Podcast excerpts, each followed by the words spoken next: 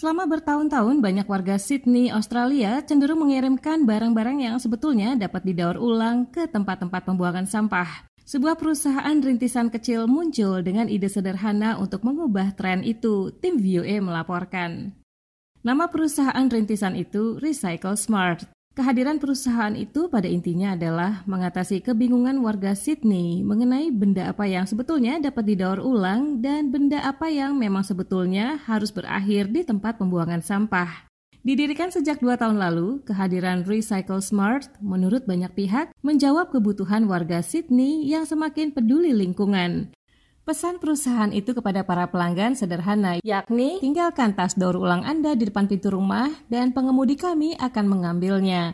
Urusan memilah-milah sampah daur ulang menjadi tanggung jawab Recycle Smart.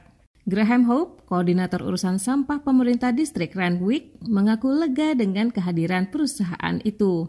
Uh, we just don't have the, the resources to, to, um, to provide that level of service. Kami tidak memiliki sumber daya untuk menyediakan layanan seperti itu dan Recycle Smart adalah mitra hebat dalam menyediakan sumber daya itu untuk kami. Tidak ada biaya bulanan yang dikenakan kepada para pelanggan. Pemerintah daerah telah menanggung biaya operasional bulanan perusahaan itu. Para pelanggan hanya perlu online atau menggunakan aplikasi khusus untuk mengatur penjemputan tas secara teratur dengan biaya 2 dolar Australia per tas. Tas itu dikosongkan oleh pengemudi Recycle Smart dan diberikan kembali kepada pelanggan pada setiap penjemputan. Plastik lunak, barang-barang elektronik, tas, gaun, celana, kartrid tinta, baterai, bola lampu biasa diambil oleh perusahaan itu.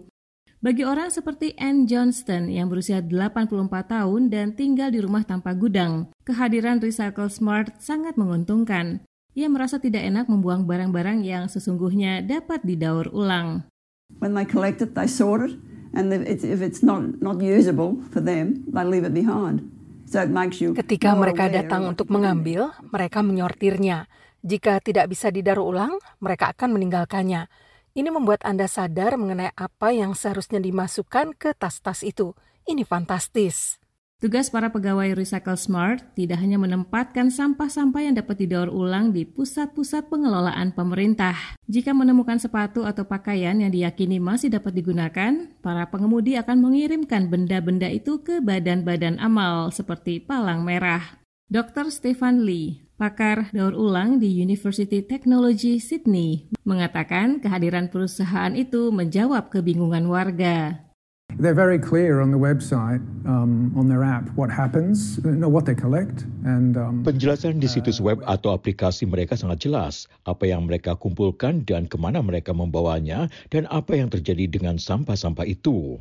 Pada masa lalu, Australia kerap mengekspor sampah daur ulang ke luar negeri. Namun sejak lima tahun lalu, banyak negara, termasuk Tiongkok, menolak kedatangan sampah-sampah seperti itu.